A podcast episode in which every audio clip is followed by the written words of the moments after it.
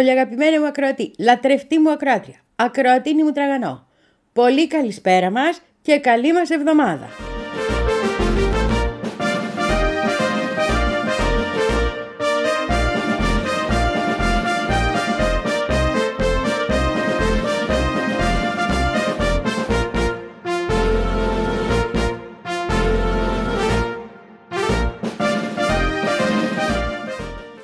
Όπως καταλαβαίνεις, και πρέπει να ακούγομαι κιόλας. Μετά τη χτεσινή πορεία έχω πάρει τα. Τι ωραία παιδιά είμαστε εμείς, καλέ. Βάζω και τον εαυτό μέσα γιατί είμαι κι εγώ. Δεν θα λέω μόνο τι ωραία παιδιά είσαστε εσείς, θα λέω και τι ωραία παιδιά είμαστε εμείς. Λίγο μεγαλύτερα παιδιά δεν πειράζει όμως. Πειράζει, δεν πειράζει. Τι ομορφιά ήταν αυτή χτες. Τι δύναμη ήταν αυτή. Τι μες στον ήλιο που μας έτρωγε. Με τον υδρότα να τρέχει, βρωμήσαμε όλοι, τρέχαμε για ντους μετά. Τι να γεμίζουμε τα μετρό για να φύγουμε και μετά να βγαίνει και η αστυνομία να λέει ότι ήμασταν 5.000. Είναι και ξεδιάντροποι. Είπαμε κόψε κάτι αλλά με ένα μέτρο έτσι. Όχι ε. Το λιγότερο που ήμασταν, το λιγότερο είναι 35 και αυτό με ανθρώπους που έχουν πάει σε πορείες και πορείες. Έτσι, γιατί ζήτησα να το εξακριβώσω, να ξέρω να σου πω. Εγώ υπολόγιζα 50.000, αλλά εμένα με ξέρεις είμαι και αισιόδοξη.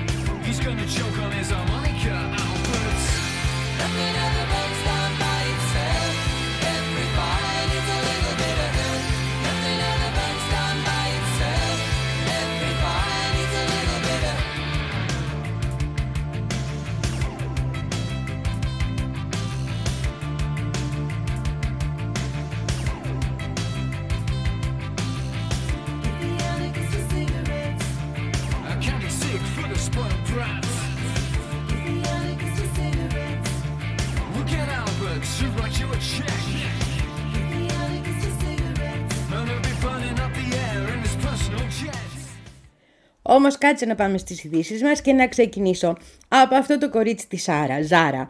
Ε, τη Βάγκιν, τέλος πάντων κατάλαβες ποια λέω. Γιατί έχει γίνει χαμός και μου είπε και ο ακροατής μου της προάλλης μου γρεψέ ότι ρε εσύ, είναι της προκοπής αυτή, μήπως δεν είναι της προκοπής. Και είδα χθες και τον ακροατή μου που είναι στη Γερμανία. Και συζητήσαμε λίγο. Και μετά κάθισα πάλι να διαβάσω το απόγευμα για να σου πω πέντε πράγματα. Γιατί ανεβαίνει το κορίτσι. Και ρωτώ εγώ τώρα. Ακόμη και αν το κορίτσι δεν είναι κομμουνίστρια με τη βούλα. Το γεγονός ότι ανεβαίνει και κόβει και από τον Σόλτς και από τους ε, ανθρώπους τους απογοητευμένους που πηγαίνανε προς ακροδεξιά μας πειράζει μας. Όχι πες μας πειράζει μας.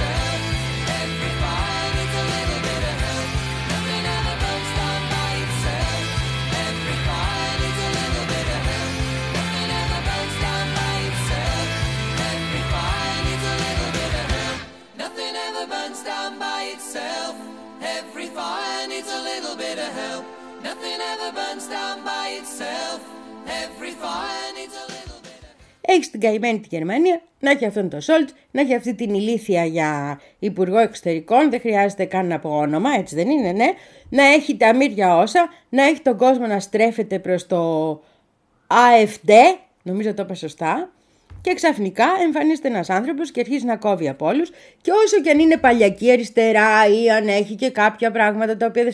είναι σημαντικό. Το ότι ένας λαός που έχει μια κακή τάση, να το πούμε και αυτό, που την πολεμάνε ορισμένοι άνθρωποι, αλλά όχι όλοι, ξαφνικά βρίσκει και μια άλλη φωνή. Και μάλιστα από ό,τι διαβάζω, όχι απλώς βρίσκει μια άλλη φωνή, αλλά το κοράσιον αυτό, το οποίο είναι και μια κούκλα, επιμένω εγώ. Ειδικά στην Ανατολική Γερμανία, πάει τρέχοντας, είδες για να είμαι ευγενική να μιλάω κακές λέξεις, ε, φτάνει μέχρι και το 25% λέει. Και κόβει και από την ακροδεξιά πάρα πολύ κόσμο. Γιατί αυτό που είχε πει και η ίδια, ότι υπάρχει ένας κόσμος που πάει προς την ακροδεξιά, γιατί δεν έχει να εκφραστεί αλλού. Του δίνεις έκφραση και εκφράζεται. Και αυτό ίσως εξηγεί και ότι κρατάει πιο χαμηλούς τόνους σε συγκεκριμένα ζητήματα. Να τα λέμε όπως είναι.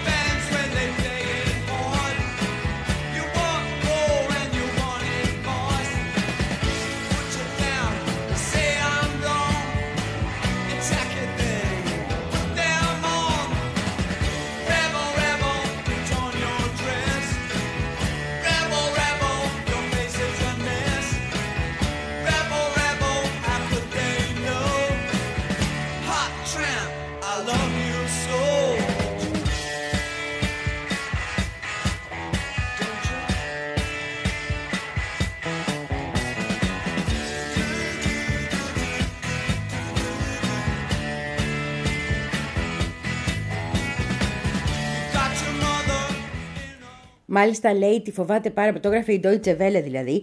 η Deutsche Welle δεν εκφράζει τη Ζάρα έτσι. Ε, έγραφε ότι η, τη φοβούνται πάρα πολύ ακροδεξιοί.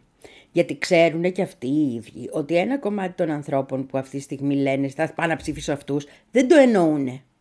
Το λένε γιατί θεωρούν ότι δεν έχουν τι έξοδο. Οπότε είναι πολύ φυσικό να πάνε εκεί, γιατί δεν είναι οι άνθρωποι ακροδεξιοί, ας το πούμε έτσι. Αισθάνονται ότι απλώς αυτό, όπως είπε και η Ζάρα και σε αυτό έχει δίκιο, ότι όλες οι πολιτικές της παρούσας κυβέρνησης δεν βοηθάνε την εργατική τάξη. Η εργατική τάξη έχει τα δικά της προβλήματα και ζητήματα, κατά πώς έλεγε και ο θείος Μάρξ. Κατάλαβες. Δεν είναι η εργατική τάξη τώρα να ασχολείται με άλλα, γιατί βλέπει ότι η επιβίωση χάνεται. Οπότε όταν απευθύνεται εκεί στην εργατιά και της λέει Εδώ είμαι, έχει πάρει ένα μεγάλο κομμάτι. Όλα τα άλλα για την εργατιά είναι δευτερεύοντα. Αυτό δεν την κάνει ακροδεξιά, ούτε κάνει τους εργάτες ακροδεξιούς επειδή δεν ασχολούνται εννοώ και με τα άλλα ζητήματα. Ίσα ίσα θα έλεγα αυτό τη βοηθάει να απευθυνθεί σε έναν κόσμο στον οποίο έχει πρόβλημα να απευθυνθεί αριστερά πόσο καιρό τώρα. Θα μου πεις το όνειρό σου είναι μια αριστερά υπό τη Ζάρα; Όχι, αλλά όχι και μια αριστερά υπό την Σάρα Μάρα και το κακό στην απάντημα όπως στην Ελλάδα. Κατάλαβες, εκείνη το ζήτημα.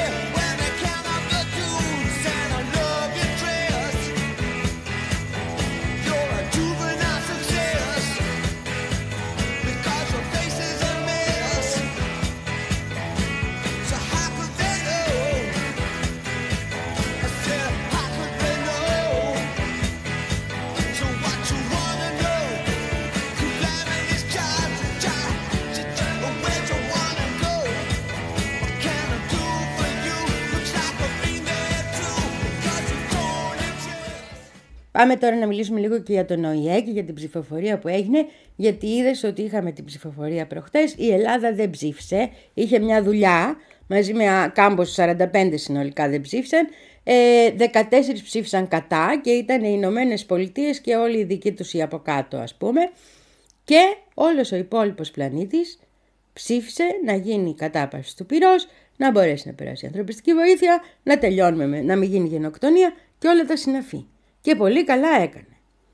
Οπότε εκεί έχουμε ένα, ε, πώς να το πω, μία απάντηση σε πάρα πολλά ερωτήματα που μπαίνουν από τη Δύση.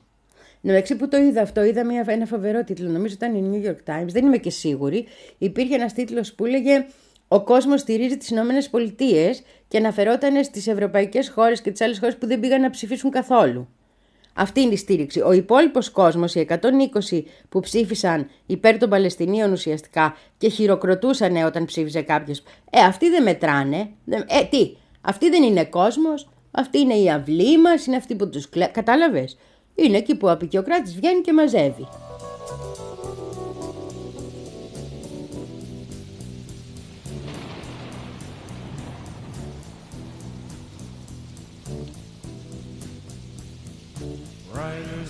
Storm. Riders on the storm. Into this house we're born.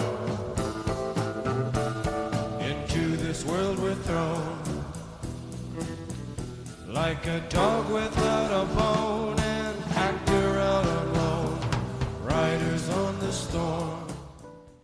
Εν τω μεταξύ, εκείνος ο ωραίος ο Ινδός, ο πρώην διπλωμα... συνταξιούχος διπλωμάτης που παρακολουθώ, ο Παντρακουμάρ μου, έγραψε ένα κείμενο για να μιλήσει λίγο για την Ινδία, για την εκεί πατρίδα του και τον πονάει.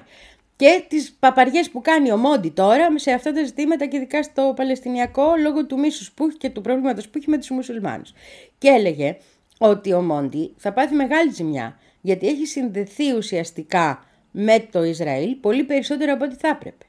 Γιατί όταν ας πούμε η Γαλλία, η οποία είναι και ευρωδυτική χώρα, έτσι, είναι δυτική χώρα της Ευρωπαϊκής Ένωσης του ΝΑΤΟ, τα πάντα όλα, ακολουθεί μία στάση πιο διπλωματική σε ζητήματα σαν αυτό, δεν μπορεί η Ινδία, σου λέει ο Παντρακουμάρ, να βγαίνει μπροστά, γιατί η Ινδία θα έχει πρόβλημα με αυτό που κάνει. Γιατί η Ινδία βρίσκεται εκεί που βρίσκεται, δεν βρίσκεται εκεί που βρίσκεται η Γαλλία. Αυτό το λένε γεωπολιτικοί.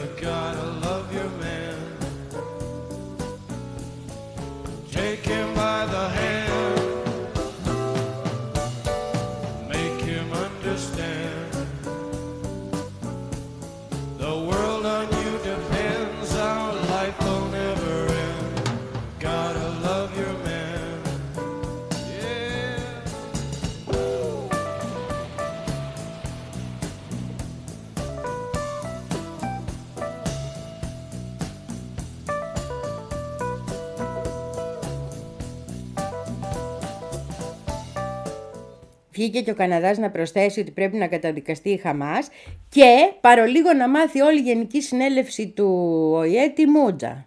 Παρολίγο.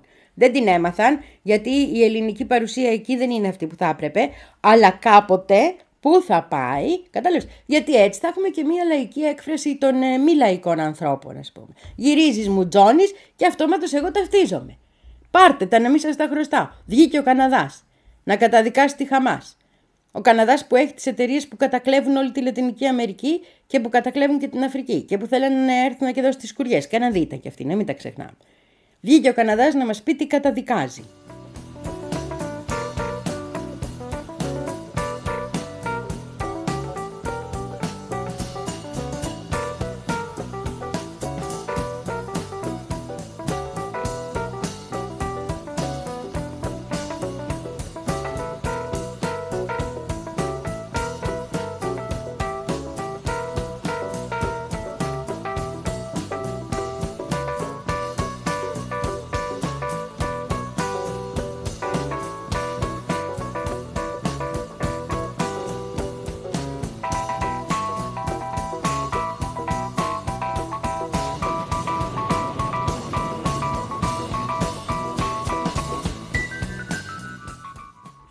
Δεν με άφησαν να απαντήσω εγώ. Προσπάθησα, αλλά δεν υπήρχε τρόπος να παρέμβω στη συνέλευση του ΟΗΕ.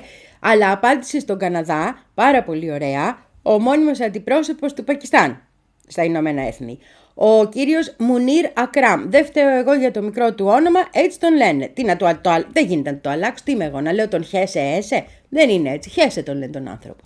Λοιπόν, ο Μουνίρ Ακράμ βγήκε και είπε ότι αν ήταν δίκαιος ο Καναδάς, όταν κατέθεσε αυτή την τροπολογία που έλεγε να καταδικάσουμε τη Χαμάς, θα έπρεπε να καταδικάζει και το Ισραήλ. Θα έπρεπε δηλαδή να αναφέρεται ότι 50 χρόνια τώρα δολοφολούν Παλαιστίνιους και δεν τους ενοχλεί κανένας και 50 χρόνια τώρα είναι πάνω Είναι δύναμη κατοχής. Αν τα έλεγε αυτά λέει και καταδίκαζε και τη Χαμάς, εδώ εμείς να ψηφίσουμε όλοι. Αλλά δεν τα λέει, οπότε αυτά είναι χαρισμά σας, στα μούτρα τα δικά σας. Like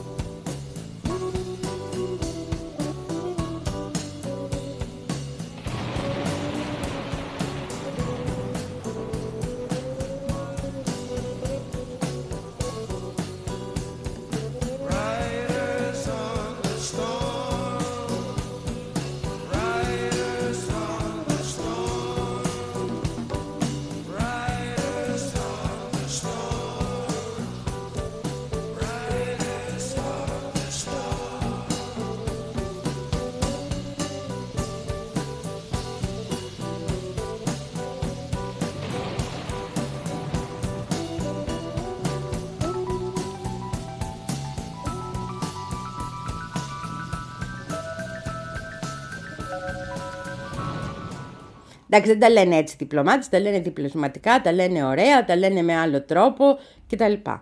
Όμως, από ό,τι φαίνεται, η, πώς να το πω, η- το μεγαλύτερο κομμάτι του πλανήτη και οι περισσότερες κυβερνήσεις σε ζητήματα σαν αυτά, που είναι στοιχειώδη ζητήματα του διεθνούς δικαίου, συνεχίζουν να στου- στηρίζουν το διεθνές δίκαιο. Σου λέει δεν γίνεται ρε φίλε.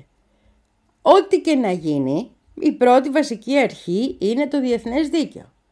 Μπορεί να το λέω εγώ wishful thinking, αλλά το έλεγα τώρα, εδώ και δύο χρόνια, σαν να φαίνεται να έχουμε αρχίσει να το επανεξετάζουμε και να γίνεται και λίγο μια προτεραιότητα, το οποίο προσωπικώς με χαροποιεί πάρα πολύ, γιατί πρέπει να υπάρχει μια βάση να ξεκινάμε από κάπου όσο υπάρχουν κράτη. Όταν θα τελειώσουμε με την Επανάσταση και δεν θα υπάρχουν κράτη, θα το δούμε το πράγμα αλλιώς. Αλλιώς θα είμαστε. Αλλά τώρα Κατάλαβες, υποχρεωτικώ πρέπει να μπούμε και σε μία σειρά και αυτή τη σειρά τη βάζει το διεθνές δίκαιο. Γι' αυτό ακριβώς και ιδρύθηκε ο ΙΕΣ. Και γι' αυτό σου λέει και το τραγούδι τα παράπονά σου στον ΟΗΕ. Το έβαλα την Παρασκευή, δεν θα το βάζω συνέχεια το τραγούδι.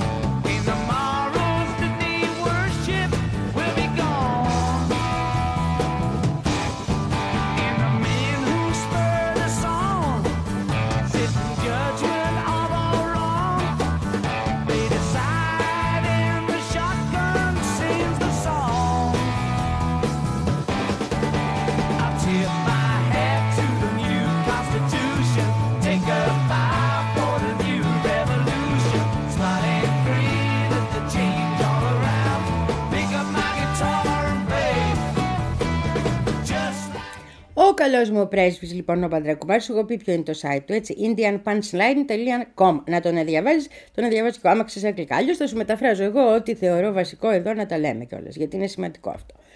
Γράφει και κάτι ακόμα, το οποίο το θεωρώ πάρα πολύ σοβαρό. Γράφει ότι καλά έκανε ο κόσμος και δεν καταδίκασε τη Χαμάς σαν τρομοκρατική οργάνωση. Και καλά είναι το ότι ο κόσμος καταλαβαίνει ότι πρόκειται για εθνικό απελευθερωτικό κίνημα. Γιατί αύριο όταν θα υπάρχει ελεύθερη Παλαιστίνη ή θα φτάσουμε στο σημείο το Παλαιστινιακό να λυθεί ή να είμαστε κοντά σε λύση, η Χαμάς και θα είναι συνομιλητής και θα είναι εκπρόσωπος και θα είναι από τις βασικές δυνάμεις σε αυτό που θα... Δηλαδή δεν μπορείς ξαφνικά αυτό που είχαν κάνει με τον Μαντέλα, ο Μαντέλα είναι τρομοκράτης, ο Μαντέλα δεν είναι τρομοκράτης. Αυτό που είχαν κάνει με τον Αραφάτ, ο Αραφάτ είναι τρομοκράτης, ο Αραφάτ δεν είναι τρομοκράτης. Στα εθνικά απελευθερωτικά κινήματα πρέπει να βλέπεις ότι υπάρχουν πάρα πολλές φράξεις. Και το άλλο που λέει, και κλείνω εδώ με τον πολύ αγαπημένο μου, τον Ινδό μου, τον συνταξιούχο. Πρέπει να τον κάνω καμιά συνέντευξη στον Πατρεκουμάρη. Είναι πάρα πολύ ενδιαφέρον άνθρωπος και έχει μια εμπειρία τεράστια. Είναι ότι έχουμε χάσει την μπάλα σε σχέση με το μουσουλμανικό κόσμο. Δεν καταλαβαίνουμε τις διαφορές και δεν καταλαβαίνουμε τι τους ενώνει. Και εδώ θα πω ότι έχει απόλυτο δίκιο και για έναν άλλο λόγο. Έφτασε στα χέρια μας ένα χαρτί από την αντιπολίτευση του Ιράν. Από τους ανθρώπους δηλαδή που συνεχίζουν το κίνημα του 2009, την πράσινη επανάσταση, τα θυμάσαι αυτά. Λοιπόν, το οποίο λέει σε αυτό το θέμα είμαστε μπετόν αρμέ. Γιατί δεν είναι μόνο η κυβέρνηση του Ιράν, είμαστε όλοι Ιρανοί εδώ. Και όσο μίλησα και με, ας τους πω, αντιφρονούντες τέλος πάντων από τις πηγές μου εκεί, ισχύει το ίδιο. Και έχει δίκιο ο Μπαδρακουμάρ όταν το λέει. Ότι πρέπει αυτά να αντιμετωπίζονται μέσα στην πραγματικότητά τους.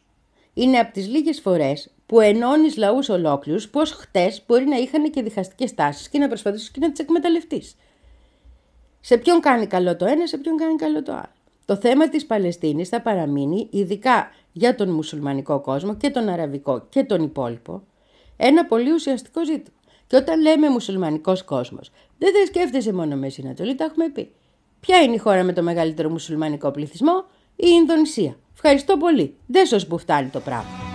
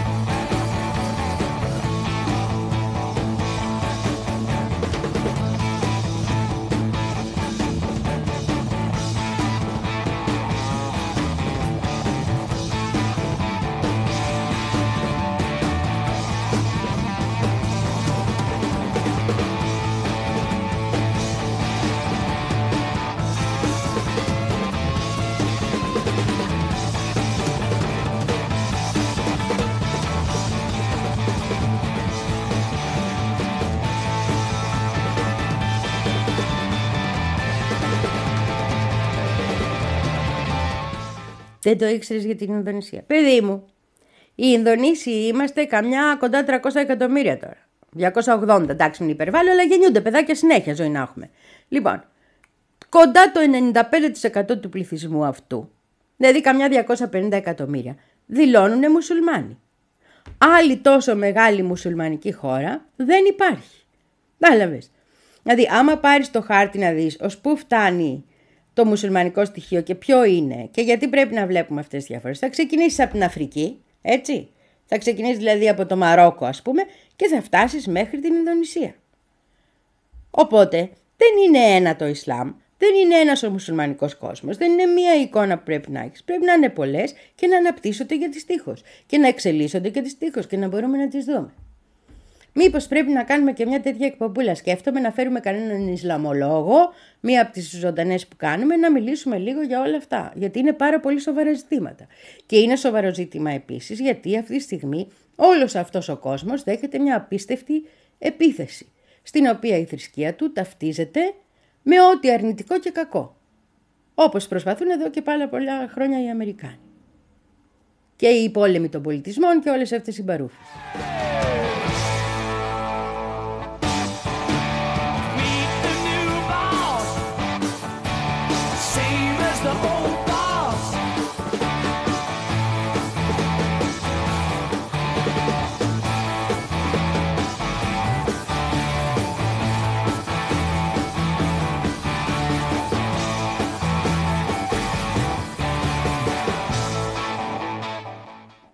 Και μια και πιάσαμε αυτό το ζήτημα, κάτσε να σου πω και το άλλο. Δεν ξέρω αν το είδες. Ότι βγήκανε στοιχεία, βγήκανε πάρα πολλά στοιχεία, σοβαρά στοιχεία, χαρτιά, τα βάλαμε και στο πρέσ μας, που δείχνουν ότι η σφαγή και η γενοκτονία, η οποία είναι σε εξέλιξη στην λωρίδα της Γάζας, έχει στηθεί αριστοτεχνικά, ποια άλλη λέξη να χρησιμοποιήσεις αφού έχουν σχέδια και παρασχέδια, ώστε να εκδιωχθούν ή να δολοφονηθούν όλοι οι Παλαιστίνοι και από εκεί και ύστερα όσοι έχουν, δηλαδή όσοι δεν δολοφονηθούν να εκδιωχθούν να πάνε στην Αίγυπτο και μάλιστα να εξαγοραστούν, να τους δώσουν σπίτια κτλ. κτλ. Βγήκε ένα θέμα τεράστιο από το Καλκαλίστε, μια Ισραηλινή εφημερίδα, στις 24 Οκτωβρίου, το οποίο νομίζω τώρα το έχουν κατεβάσει κιόλας, γιατί έγινε ο χαμός που έγινε.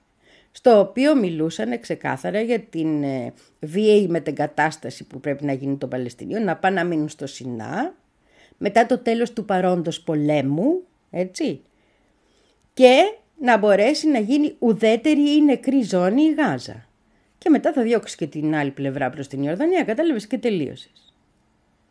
Όλο αυτό έχει ετοιμαστεί από τις αρχές και τα υπουργεία της κυβέρνησης του Νετανιάχου, του Μπενγκβίρ και όλων αυτών των καθαρμάτων. Μιλάει μέσα για τα πάντα, ότι θα γίνουν ε, πόλεις με σκηνές, ότι θα δημιουργηθεί ανθρωπιστικός διάδρομος για να φύγουν όλοι τελείως. Καταλάβατε την ανθρωπιστικός διάδρομος, καταλάβαμε την ανθρωπιστικός διάδρομος. Ότι θα πρέπει να πάνε στην Αίγυπτο για να τελειώνουνε, έτσι, γιατί Άραβες είναι να πάνε με τους άλλους Άραβες, δεν είναι τίποτα άλλο, δεν υπάρχει Παλαιστίνιος. Και να τους πάρεις στα χεράκια του Σίση, εκτός, εξού και οι δηλώσεις του Σίση, έτσι, να τα λέμε και αυτά.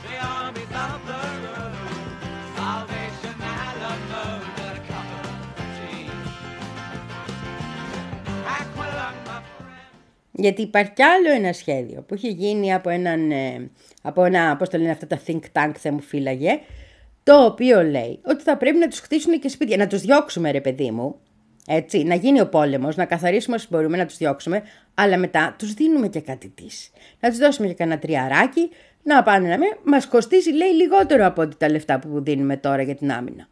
Να σηκωθούν να φύγουν όλοι, να σταματήσουμε κι εμείς, σου λέει, να δίνουμε λεφτά για την άμυνα. Διώξουμε τους Παλαιστίνιους, ισοπεδώσουμε τη Γάζα και τελείωσε.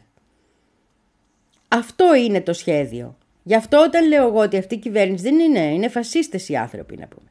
Είναι ο Νετανιάχου και η συναυτό. Είναι ότι χειρότερο έχει να επιδείξει αυτή τη στιγμή, θα έλεγα, η ανθρωπότητα σε κυβέρνηση. Και βάλε όποιον θες μαζί. Βάλε όποιον θες μαζί. Έτσι πάει. Δεν είναι ανθρώπινα πράγματα. Δεν τα σκέφτεται άνθρωπος αυτό. Δηλαδή, πόσο διεφθαρμένος πρέπει να είσαι, πόσο άρρωστος πρέπει να είσαι, για να αρχίσει να σκέφτεσαι έτσι. Και από πάνω έχουμε και τον άλλον, τον Μπεζαλέλ Γιοέλ Σμότριτς. Αυτός είναι μ, στην κυβέρνηση φυσικά είναι και αυτός και είναι ο Υπουργός Οικονομικών του, του Ισραήλ. Και βγήκε και είπε ότι πρέπει όλα αυτά Καταρχήν να φύγουν οι Παλαιστίνοι, δεν θέλουμε Παλαιστινιακό κράτος, δεν υπάρχει Παλαιστινιακός λαός, τα ξανά είπε αυτά έτσι. Και θέλουμε λέει να ε, μπορέσουμε να προχωρήσουμε, να γίνουν περισσότεροι Ισραηλινοί καταβλισμοί στη δυτική όχθη. Προσέχεις, τους διώχνουμε από τη μια μεριά τελείως και πάμε και επικίζουμε την άλλη μεριά και τους διώχνουμε σιγά σιγά γιατί δεν υπάρχουν αυτοί. Αυτοί είναι ανύπαρκτοι άνθρωποι. Δεν υπάρχει ρε παιδί μου Παλαιστινιακός λαός σου λέει. Πώς λέγεται το κόμμα αυτού του κυρίου σου είπα ή δεν σου είπα. Ε, τους Σμότριτς λέγεται θρησκευτικό σιωνιστικό κόμμα. Όχι δηλαδή για να μην νομίζεις ότι το κρύβουν κιόλας.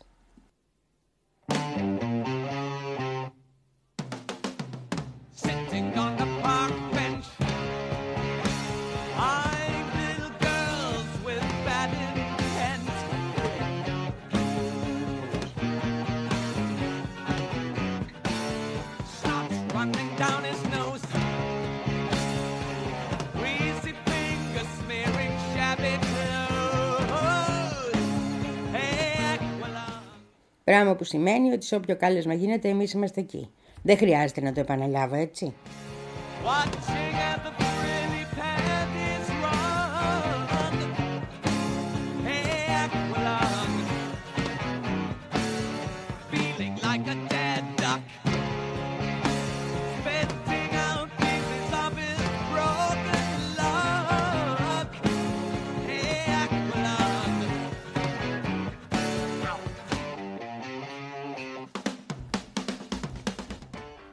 Λοιπόν, για να καταλάβεις την κατάσταση που στην οποία ζούμε οι διεθνατζίδες, για να σου πω και τον πόνο μου τώρα, έτσι.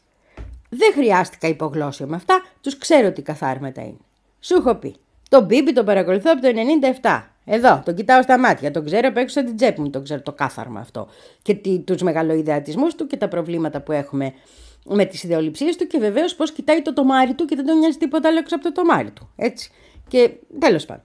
Ε, είδες που ο γιος του είναι στο. Το είδες; Ο γιος του λέει είναι στο Μ- Μαϊάμι και κάνει μπάνια. Δεν μπορεί τώρα να τρέχει. Να πάνε φαντάρι γη των αλωνών. Κλασικά πράγματα. Ελαδάρα είναι το Ισραήλ. ρε. Γι' αυτό ταυτίζονται όλοι αυτοί οι δεξιοί. Δεν εξηγείται αλλιώς. Τέλος πάντων, γιατί στο έλεγα αυτό, γιατί στο έλεγα ότι τον ξέρουμε τον Μπίμπι, ότι τον έχουμε παρακολουθήσει. Α, ναι, γιατί εκεί που χρειάστηκα υπογλώσιο ήτανε με τον Τραμπ όπου βγαίνει αυτό το άθλιο υποκείμενο και πάει και δίνει μία ομιλία στο Ρεπουμπλικανικό Σιωνιστικό Συμβούλιο, μία οργάνωση. Όπου ούτε λίγο ούτε πολύ τους λέει ότι θα τους εξολοθρεύσουμε αυτούς να πούμε τους Παλαιστίνιους κτλ.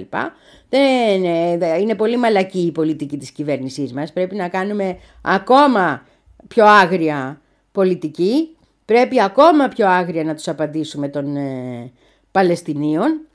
Πρέπει να τους εξαφανίσουμε. Πρέπει να γίνεται ό,τι θέλει το Ισραήλ. Και δείτε τι καλός είμαι εγώ που πήγαμε και στην Ιερουσαλήμ και την παραδεχτήκαμε ως πρωτεύουσα με μένα κτλ. Και, και θα τους είχαμε φάει τώρα, όχι να μας σηκώνονται κιόλας. Τα είπε έτσι. Και μίλησε και για τον Σολεϊμανί και τι σπουδαίο είναι αυτός που έφαγε τον Ιρανό το στρατηγό. Κατάλαβες, έτσι τα έλεγε χήμα που αν βλέπετε λέει στρατιώτες Αμερικάνους να, είναι, να τους λείπουν τα πόδια τα χέρια είναι λόγω του Σολεϊμανί ο οποίος πολέμησε ενάντια στις δυνάμεις μας. Οι οποίες δυνάμεις τους, να το πούμε, γιατί είναι και ο Biden εδώ, έτσι, να μην το ξεχνάμε ποιος είναι ο πρόεδρος σήμερα, είναι εκεί λόγω αυτοάμυνας. Γιατί ανακοίνωσε ο Biden, είπε μάλλον, έγραψε σε ένα γράμμα, να το πούμε, που δώσανε στη δημοσίευση το Παρασκευή, ότι οι λόγοι που είναι εκεί, στην, που είναι εδώ σε όλη την περιοχή οι Αμερικάνοι, στη Δυτική Ασία, είναι για λόγους αυτοάμυνας. Πρέπει να αντιμετωπίσουν τις απειλές. Και για να αντιμετωπίσουν τις απειλές έχουν 700.000 βάσεις όπου μπορούν. Α, αυτό, κατάλαβες. Ο ένας είναι τελείως ε, γκάου, να πούμε δολοφόνος κάθαρμα, ο άλλος είναι, τα λέει πιο γλυκά, αλλά είναι δολοφόνος κάθαρμα. Va una fosa en la montaña a la sombra de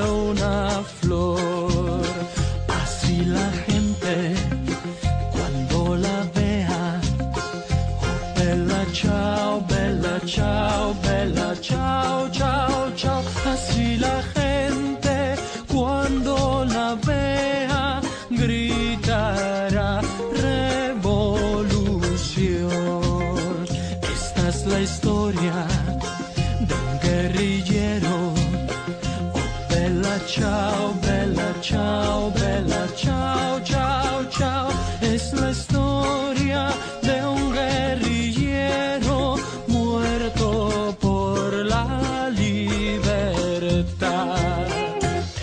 E questo è il fiore del partigiano. Oh bella ciao, bella ciao, bella ciao, ciao, ciao. Questo è il fiore del partigiano morto. Είχε πολύ πλάκα και αυτό που έγινε με τους ε, Κινέζους και τους Αμερικανού. Το πήρε χαμπάρι. Δεν ξέρω αν το πήρε χαμπάρι, εγώ να σου το πω εν συντομία. Λοιπόν, τώρα, ο πρόεδρος του. Των εξωτερικών. Ο, μ, οχ. Ο πρόεδρος των Ηνωμένων Πολιτειών συναντήθηκε με τον Υπουργό Εξωτερικών της Κίνας. Έτσι. Αυτή η συνάντηση τώρα γίνεται στις Ηνωμένες Πολιτείες. Την ίδια ώρα όμως ο Νιούσομ, που είναι λίγο πριν δηλαδή, που είναι ο κυβερνήτης της Καλιφόρνιας και που είναι αυτός που προάγουνε για νέο πρόεδρο των Ηνωμένων Πολιτειών αν αποσυρθεί, υποψήφιο του Δημοκρατικού Κόμματος δηλαδή, αν αποσυρθεί ο Biden και που τον αγαπάνε πάρα πολύ οι, δη- οι δημοκρατικοί, είχε πάει στο Πεκίνο και τον είδε ο ίδιος ο Ζή του τεστ. Ο Ζή που τόσο καιρό αρνείται να δει οποιονδήποτε από τους πάνω-πάνω, δηλαδή η, θυμάσαι από πότε το λέμε, από τον Απρίλιο είναι που προσπαθεί ο Biden να δει το Ζή και ο Ζή του λέει πριτς με τρόπο, έχω δουλειές, δεν μπορώ τώρα, με έχω πονοκέφαλο αγάπη μου, δεν γίνεται τέτοια. Συνέχεια.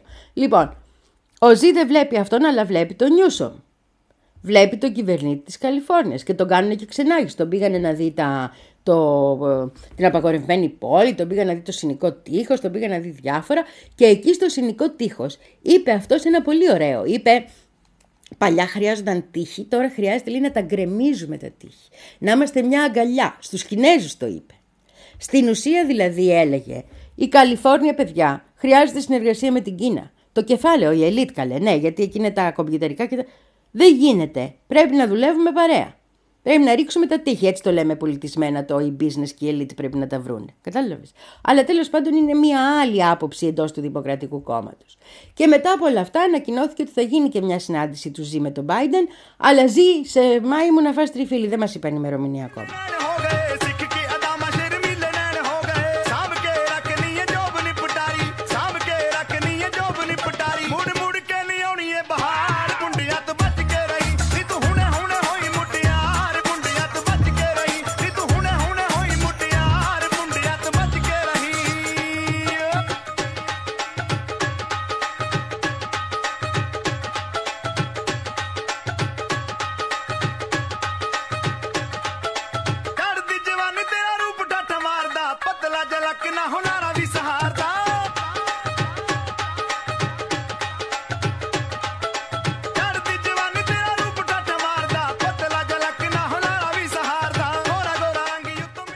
Εκείνο που μας είπανε όμως και έχει πλάκα είναι ότι η συνάντηση των δύο θα γίνει στο Σαν Φρανσίσκο. Που πού βρίσκεται το Σαν Φρανσίσκο; Στην Καλιφόρνια. Που τι είναι το Σαν Φρανσίσκο; Είναι η πρωτεύουσα εκεί της Silicon Valley και τα σχετικά. Η συνάντηση λοιπόν Biden-Z όταν θα πάει ο Z να τον δει και θα γίνει τέλος πάντων αυτή η συνάντηση που την κυνηγάει ο Biden και εγώ δεν ξέρω από πότε, θα γίνει μέσα στο σπιτάκι του Νιούσομ τι σχέσεις δημιουργούνται και πώς παίζει το κεφάλαιο εδώ και τι θέλει να μας πει ο ποιητής είναι ολοφάνερο.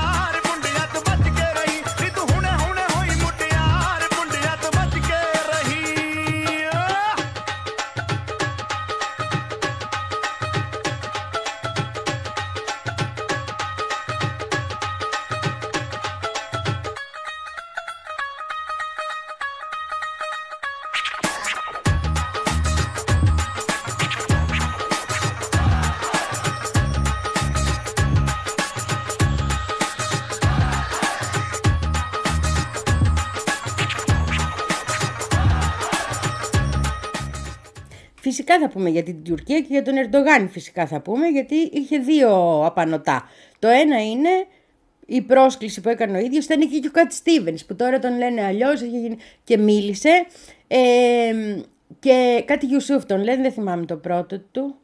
Τέλος πάντων και ήταν συμπαθέστατος όπως μίλησε. Μίλησε αγγλικά, βγήκε και μια γλυκύτατη τουρκάλα εκεί του έκανε την ε, μετάφραση να ακούει ο κόσμος, φώναζε ο κόσμος από κάτω κτλ.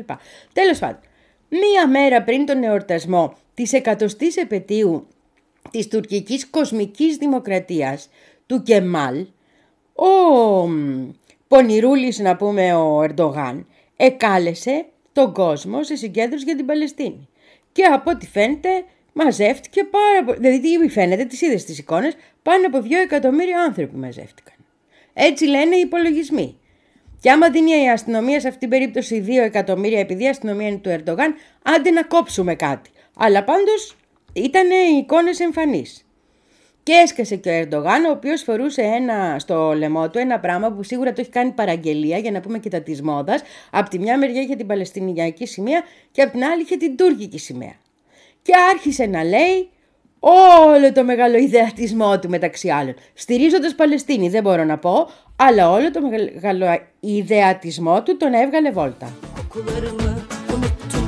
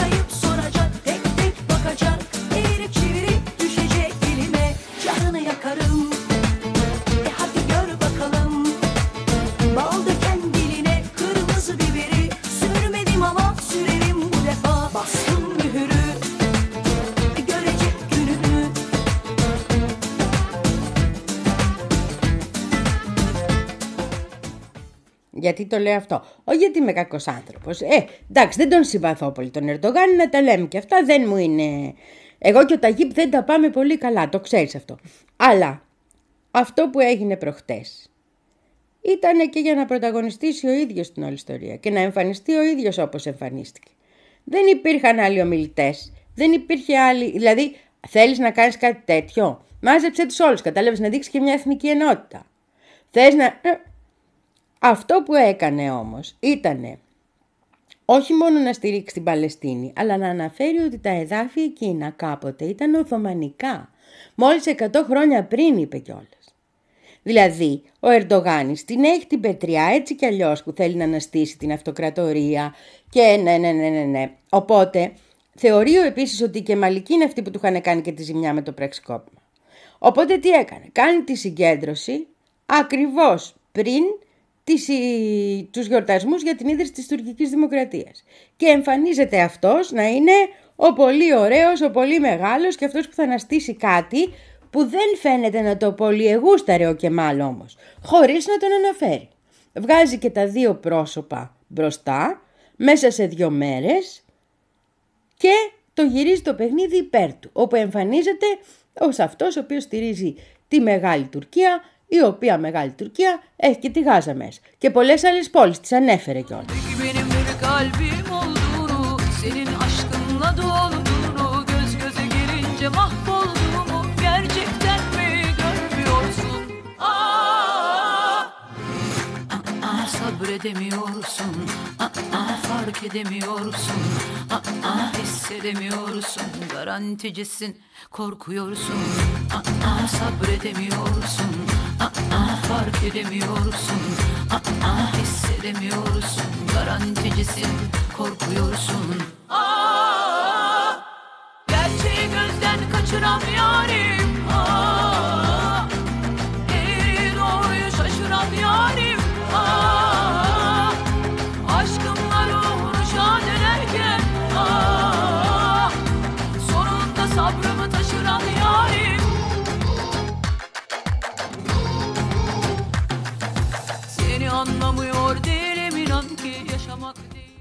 Και βεβαίως μια εκδήλωση στην Κωνσταντινούπολη, η οποία Κωνσταντινούπολη Ισταμπούλ, ό,τι θες, ήταν η πρωτεύουσα πριν τον Ατατούρκ, η οποία είναι τόσο μεγαλειώδης και στην οποία ήταν και αυτός δήμαρχος, από εκεί ξεκίνησε αν θυμάσαι. Λοιπόν, με- σε σχέση με κάτι γιορτασμούς που γίνονται στην Άγκυρα, στο μαυσολείο του Ατατούρκ και είναι, πώς να το πω, ε, πολύ επίσημη και χωρίς κόσμο, χωρίς αυτό το λαϊκό έρισμα κτλ. Έτσι. Είναι υπέρ του του Ερντογάνη. Είναι υπέρ του του Ερντογάνη. Να δούμε τι θα κάνει με την εξωτερική του πολιτική όμως τώρα που έγινε ανάκληση του Ισραηλινού πρέσβη. Δεν πρόλαβε ο άνθρωπος ούτε να μετακομίσει. Θυμάσαι γιατί δεν είχαν και έχουν τώρα ένα-ενάμιση χρόνο πόσο έχουν που αποκαταστήσανε σχέσεις μετά από ό,τι είχε γίνει με το καράβι για τη Γάζα και με το που αποκαταστήσανε σχέσεις να ξαναβγαίνει. Κατάλαβες, αρχίζει όλο αυτό και ανάκληση του πρέσβη ε, του Ισραήλ πίσω και να ταλαιπωρείται ο έρμος ο πρέσβης να πούμε που ποιος ξέρει θα ψάχνει και σχολείο για τα παιδιά. Κα- Για, γιατί την αναστατώνεις κύριε Ερτογάνη με τη ζωή του ανθρώπου έτσι;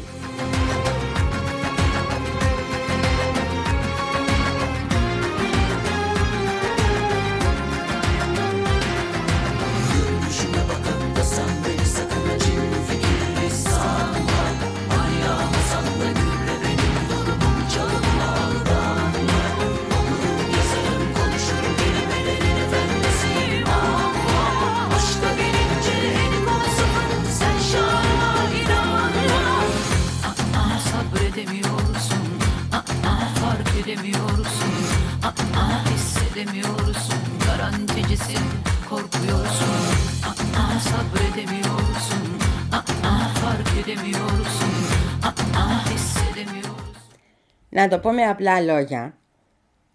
Μιλώντας στην καρδιά των ανθρώπων που ήταν συγκεντρωμένοι από κάτω και που φυσικά είναι με τη Γάζα και οι οποίοι θέλουν να σταματήσει αυτό το μακελιό και να μην γίνει γενοκτονία. Αφού τους εκάλεσε και ξέρει ότι έχει και τη στήριξη ενός τεράστιου κομματιού του λου- τουρκικού λαού. Έχωσε μέσα και τα δικά του.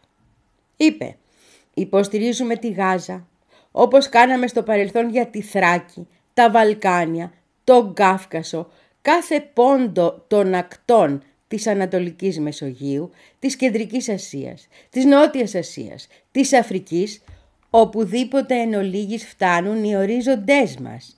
Έτσι είπε ο Ερντογάνης. Και τώρα το που φτάνουν οι ορίζοντες του Ερντογάνη με τους ιδιωτικούς στρατούς που έχει στείλει και τα διάφορα άλλα, ε, είναι ένα ζήτημα. Και αν αυτό όλο και στη Συρία κτλ. Αν όλο αυτό δεν έχει να κάνει με το τι ονειρεύεται, δηλαδή να αντικαταστήσει αυτό τον ε, Κεμάλ και να γίνει αυτός Ατατούρκ. Αυτό μου το λέγει και ένας φίλος μου που είναι πάρα πολύ μορφωμένο άνθρωπος, να σου πω και το κουτσομπολιό. Όταν φτιάχτηκε αυτό το καινούριο αεροδρόμιο της Κωνσταντινούπολης, το συζητάγαμε, το οποίο το, δεν το λένε, δεν είχε όνομα, ρε παιδί μου, δεν του δώσανε ένα όνομα. Και μου έλεγε ο φίλο μου ότι με τον μεγαλοειδεατισμό που τον δέρνει τον Ερτογάνη είναι πάρα πολύ πιθανό να μην του δώσει όνομα γιατί θέλει κάποια μέρα, βρε παιδί μου, να το βαφτίσουν προ τιμήν του. Ειδικά αν του βγουν και τίποτα σχέδια.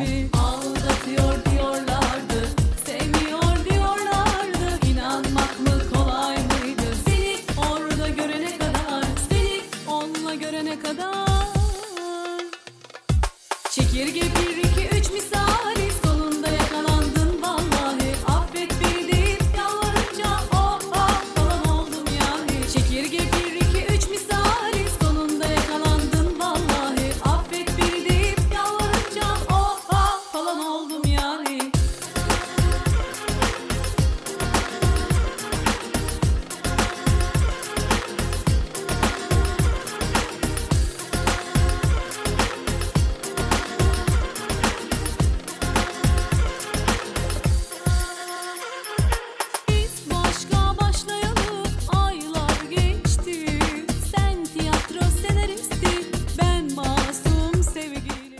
έτσι κάπως μπερδεύεται η αλήθεια με τις προσωπικές φιλοδοξίες, με τα όνειρα ανάστησης αυ- αυτοκρατορίας κτλ. κτλ.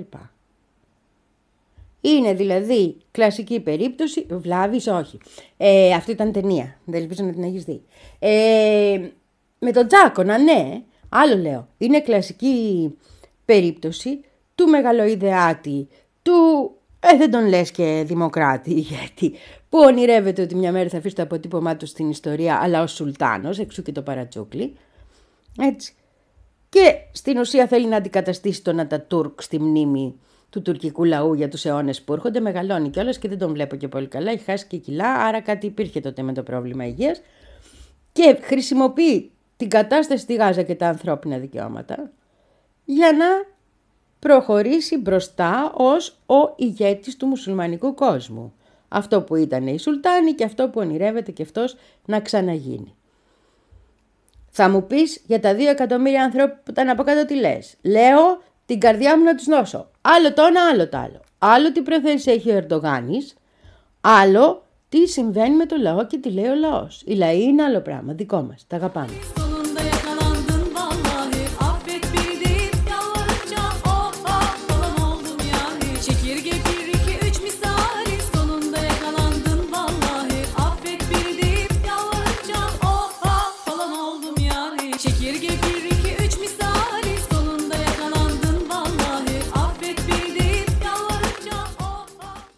Πολύ ενδιαφέρον όμως έχουν κάποια πράγματα που είπε ο Ερντογάνης, όχι σε αυτή την ομιλία, αλλά στην κοινοβουλευτική του ομάδα την Τετάρτη που μας πέρασε, όπου είπε τις εξής φράσεις. Οι δυτικοί προστάτες, δηλαδή οι Ηνωμένες Πολιτείες εννοεί έτσι και το ΝΑΤΟ, αντιμετωπίζουν το Ισραήλ ως αναλώσιμο. Πρόσεξε την έκφραση. Όταν το δικό τους σπίτι θα αρχίσει να καίγεται, αυτοί στους οποίους στηρίζονται οι Ισραηλινοί θα τα μαζέψουν και θα φύγουν και θα τους αφήσουν μόνους τους στη γη που επί 75 χρόνια καταπιέζουν τους αδερφούς μας. Η Τουρκία, όπως και πριν 500 χρόνια, που υποδέχτηκε τους Εβραίους, τους Εφαραδίτες, γι' αυτό αυτό εννοεί εδώ, θα αποτελέσει την ελπίδα αυτών των ανθρώπων όπως και κάθε καταπιεσμένο. Δηλαδή τι λέει, λέει θα απελευθερωθεί η Παλαιστίνη, θα σας διώξουνε και μετά θα έρθείτε οι Εβραίοι να μείνετε στην Τουρκία. Συνειδητοποιείς ο άνθρωπος που βρίσκεται και που έχει φύγει. Ναι, έχει φύγει, είναι αλλού, είναι αλλού, είναι αλλού. Οπότε να μην τον βλέπουμε και πολύ θετικά με όλα αυτά. Γιατί είναι και τρομακτικά. Και μπορεί να δείχνουν κινδύνους που πρέπει να τους εξετάζεις. Χωρίς εθνικιστικές τρέλες, έτσι. Μιλάμε πολιτικά, γεωπολιτικά και προσπαθώντας να μπούμε και στο μυαλό του Ερντογάνη.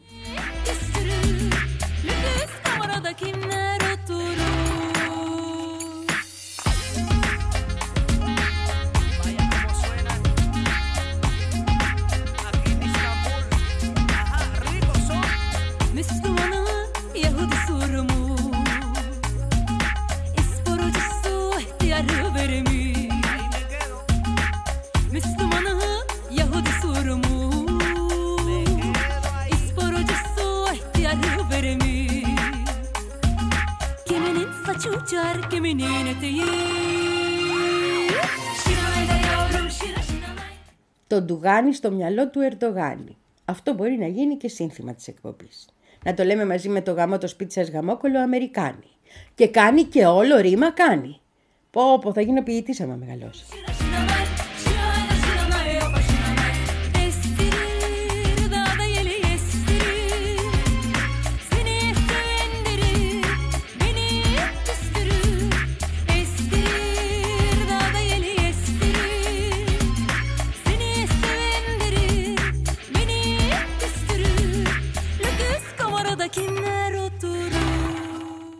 Εντάξει, από όλα αυτά ας κρατήσουμε τώρα για να σοβαρολογήσουμε κιόλας το γεγονός ότι στην ουσία είπε ότι το Ισραήλ δεν μπορεί πλέον να τα βγάλει πέρα στην περιοχή και άλλοι πολλοί που το στηρίζουν δεν θα μπορούν σύντομα να τα βγάλουν πέρα στην περιοχή.